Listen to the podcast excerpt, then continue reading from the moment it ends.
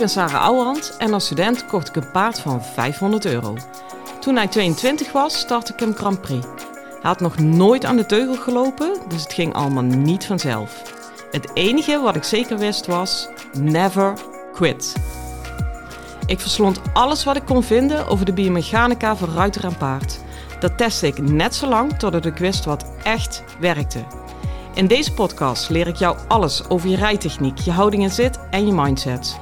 Want ook jij kan naar de Grand Prix gaan, zelfs als je geen miljoenenpaard hebt. Hi lieve paardenmensen. Ik heb echt uh, een lekker vooruitzicht. Ik heb net uh, de spullen van de Jumbo op de aanrecht gegooid. Lees geflikkerd.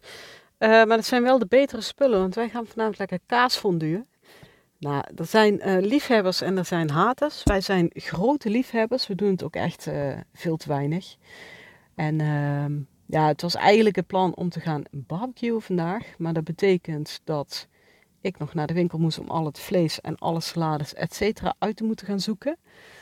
Uh, mijn man was gewoon thuis en die zei heel lief, ja, anders haal ik dat wel. Maar ehm, dat resulteert altijd dat die alleen maar commentaar krijgt van mij over alles wat hij te veel heeft gehaald en te weinig. Dus um, ja, dat, dat wordt zeker geen succes. Dus dat betekent dat ik pas laat naar de Jumbo kon en voor kaas van nu ben gegaan. En ik vind het geen straf, moet ik je zeggen. Ik ben thuis de hele dag lekker aan de slag geweest. Echt behoorlijk lekker. Ik had, uh, zoals ik dat noem, een workshopdag vandaag.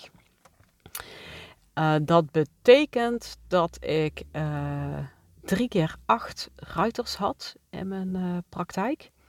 Dus zeg maar drie keer dezelfde workshop gegeven. Vandaag ging die over het onafhankelijke been. Nou, hij gaat echt nog wel een keer terugkomen dit jaar. Houd het zeker in de gaten, want hij is reet interessant, al zeg ik het zelf.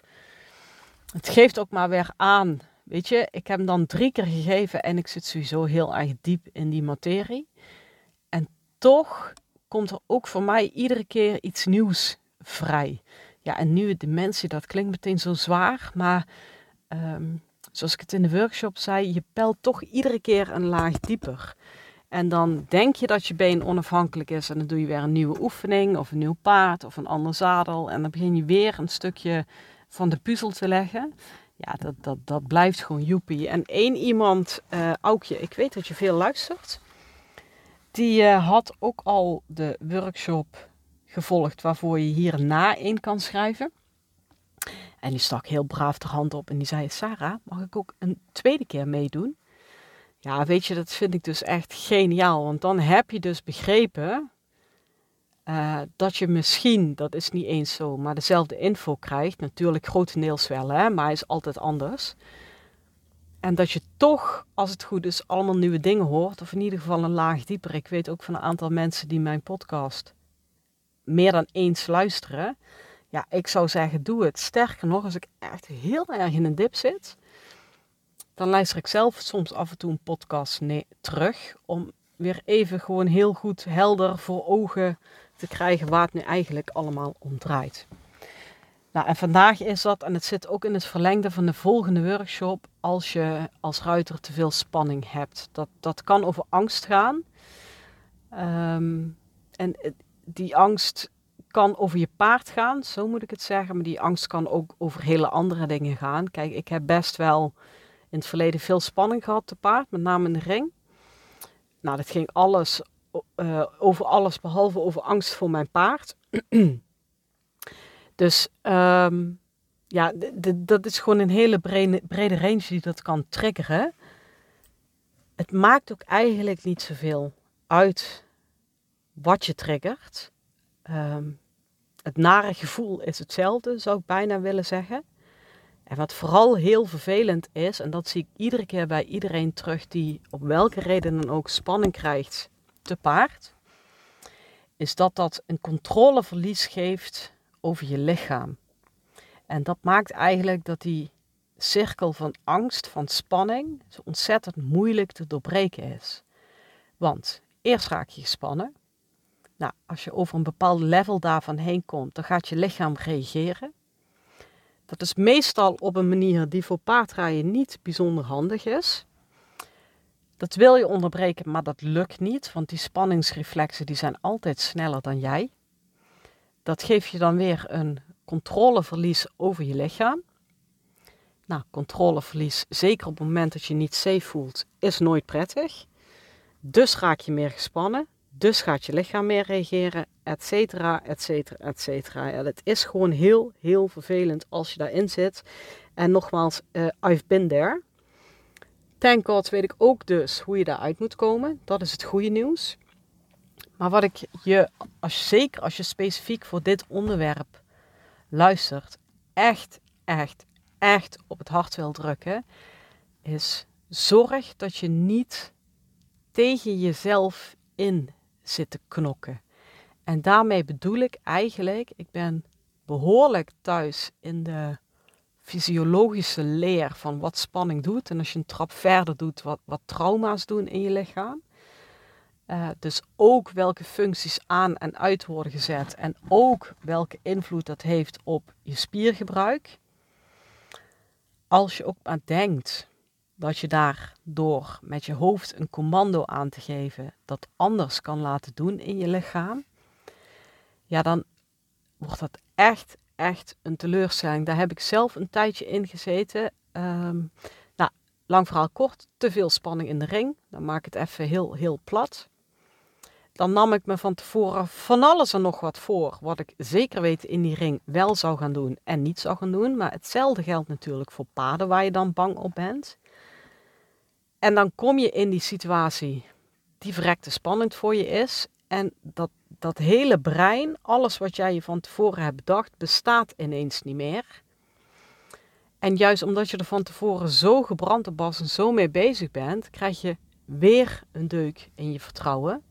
En dat is eigenlijk die cirkel waar je continu in zit. En wat ik je gun, is dat je gaat zien dat vaak die reflexen en dat spiergebruik, dat is groter dan jij. En dat klinkt nou ontmoedigend, maar dat is juist om je te bemoedigen.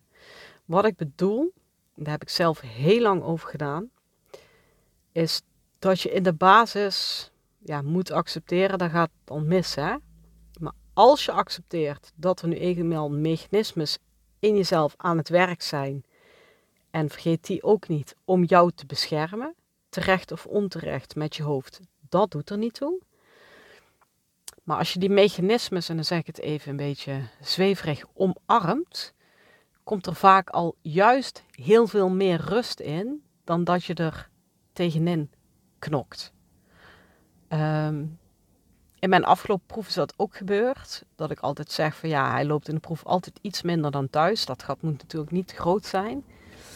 De afgelopen proef is voor het eerst dat ik dat echt heb geaccepteerd. Dat ik niet daarin tegenin heb zitten knokken. Ja, allemaal leuk en aardig in theorie. Maar ik ga nou eens even de uitzondering zijn op puur fysiologische wetten. Ik ga dat gat dichten. Ja, dus niet. Dus alleen al die insteek maakt dat je bij voorbaat faalt. Dat wordt hem niet. En wat hem ook niet wordt, daar ben ik zwaar en zwaar allergisch voor, is de opmerking: je moet gewoon ontspannen. Jongens, als het zo simpel was, dan had je het al lang gedaan en met jou de rest van de wereld. Dus het wordt hem ook niet. Sterker nog, hoe vaker tegen jezelf zegt dat je moet ontspannen, of dat je wil ontspannen, daardoor ga je alleen maar de spanning nog meer registreren. Want je voelt alleen maar, nee, ik ben niet ontspannen, want ik voel dit, dit, dit en dit, snap je? Dus ook dat vind ik echt een doodspoor. En dan heb ik het hier allemaal over um, als spanning op een bepaald level is. Kijk, natuurlijk als je, um, ja, heb ik, uh, als je iets gewoon huis, tuin en keuken spannend vindt, of je bent gezond alert of gezond ontspannen, hoe je het dan ook zegt, ja, dan heb je nog ingang om te kunnen zeggen, ik adem een keer uit, of ik ontspan gewoon, of hoe je het ook allemaal wil zeggen. Maar ik heb het over het level daarna. Dan zit je namelijk in je overlevingsmechanisme. Dat is een wezenlijk verschil. En op het moment dat je daarin zit, heb jij nog maar vrij weinig te kiezen. Helaas. Oké? Ehm, tot nu toe zou ik willen zeggen. Want dat overlevingsmechanisme, als ik het even helemaal vertaal naar jou als ruiter, er is een spier dit is de eerste keer dat ik het jammer vind dat het podcast is, want dan kan ik je die afbeelding niet laten zien. Er is een spier, loopt aan de achterkant van je rug. Die doet die laatste rugwervels uh, verbinden met je bekken. Waar kan ik dat mee vergelijken? Nou, doe gewoon je onderrug. Trek een, uh, trek een lijn vanuit je onderrug naar je bekken. Dat is een spier en die heb je links en rechts. En dat is je psoas-spier. Dit is een behoorlijke verkrachting overigens van de psoas-spier, maar ik moet het even zo simpel zeggen, dan heb je een beetje een beeld. Bij spanning trekt hij aan. Op het moment dat hij aantrekt, wordt de afstand tussen je onderrug en je bekken korter. Ja, dan kiept je bekken naar voren. En dat is bedoeld om eigenlijk jou uh, in de klaar voor de start afhouding te krijgen. Dus zeg maar als je de sprinters in die startblokken, ja, die hebben dan op dat moment een hele strakke psoas. Want die trekt ook aan om jouw bekken al in positie te brengen voor als ik moet vluchten ben ik zo weg. Hè, als jij lui in je bekken in je stoel hangt, moet je eerst jezelf mobiliseren en dan kan je pas vluchten. Nou, dat, dat is eigenlijk op een heel simpele manier uitgelegd wat dat mechanisme in je bekken doet. Nou, als je dat vertaalt naar je zadel, dan word je dus continu uit je zadel getrokken. Dat betekent dus ook dat je ineens in de proef niet meer kan doorzitten. Of dat je ineens stuitert of dat je benen klapperen. Dat heeft allemaal daarmee te maken. En om een situatie waarin je niet bang bent, heb je dat allemaal in ieder geval aanzienlijk minder. Dat is eigenlijk in de kern wat er puur als fysiologische reactie gebeurt. En wat er ook gebeurt, die spier is ook nog op een bepaalde manier verbonden met je middenrif. Die trekt ook nog aan je middenrif. Dus hij kiept je bekken naar voren, hij maakt je onderrug kort en je krijgt een ruk aan je middenrif. Waardoor je dus hoog gaat ademen, hoog snel. Dus het wordt een beetje afgeknepen. Op het moment dat jij hoog en snel gaat ademen, maak je adrenaline aan. Nou, dat is ook weer ideaal als je wil vluchten. Dat hoge en snelle ademen is ietsje minder ideaal als je te paard zit. Het, het, is allemaal bedoeld om je te helpen, maar het werkt dus voor gemeter. En dat komt allemaal door die psoas-spier en de koppeling daarvan fysiek-mentaal. En ik noem hem vanaf nu ruiterspier, want het is echt de kern van wat een goede ruiterhouding maakt of breekt. Nou, die hoge ademhaling, kennen ook allemaal van, nou ja, thuis heb je best conditie. Nou ja, bijna iedereen, in ieder geval het gros van de ruiters, pompend naar adem ehm, uit de proef. Terwijl het is maar vijf minuten, thuis rij je vaak tien keer zo lang. Dus ook dit. Oké, dat je even een beeld hebt van wat gebeurt er eigenlijk. Ja, en als je ziet op wat voor diep niveau het lichaam dit regelt, dan krijg je hopelijk ook wat rust en alleen al daardoor wat ontspanning naar jezelf toe. Waarom je af en toe het gevoel hebt dat je bent een dweilen met de kraan open. En dan nu het goede nieuws. Hier is wat aan te doen. Je kunt hier invloed op krijgen. Dat is geen tovermiddel, want dat zou ik iedereen gunnen. Dat, dat, dat vraagt wel even iets van je als ruiter. In ieder geval bewustwording over je eigen lichaam en met je eigen lichaam willen werken. Maar het kan wel. Er zijn oefeningen waardoor je ruimte krijgt in dit gebied. En waardoor je wat meer grip krijgt. Grip is een heel slecht woord in dit geval. Wat meer feeling krijgt met het ontspannen en het aanspannen van je psoas. Dan moet je eerst weten hoe dat in je lichaam in elkaar zit en hoe je dat dan doet. Nou, daar gaat mijn komende workshop over. Ehm, die is 10 juni. Dat is een zaterdag. Ik doe onder de show notes even uh, de link zetten. Dan kun je daar naar kijken. Uh, daar staat ook een afbeelding van die psoas. Dat is hartstikke fijn. Dus alleen al dat is reden om er uh, naar te kijken. En nog een stukje extra uitleg over dit onderwerp. Um, mocht je niet kunnen en wil je er toch iets mee, mail me dan. Of ga verder op zoek. Maar ik hoop in the first place dat jouw grootste winst van dit verhaal is dat je wat meer begrip krijgt voor je eigen lichaam en je eigen reflexen.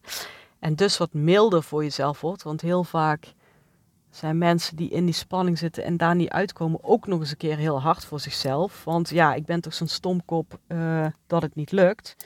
En ik hoef helemaal niet bang te zijn, want hij doet niks.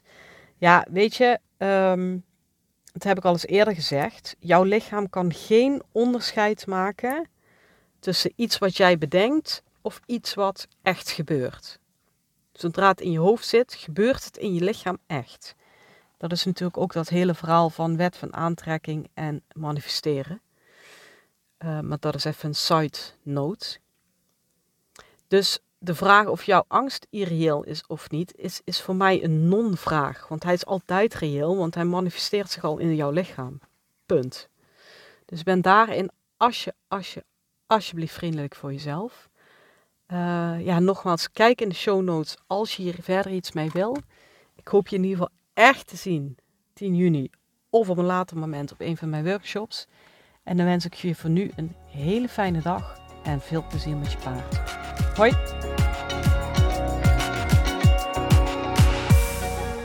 Lieve ruiters, dit was hem weer voor vandaag. Waardeer je mijn tips? Geef me sterren op Spotify en iTunes. Dat voelt voor mij als een dankjewel. En geef je paard een knuffel van me.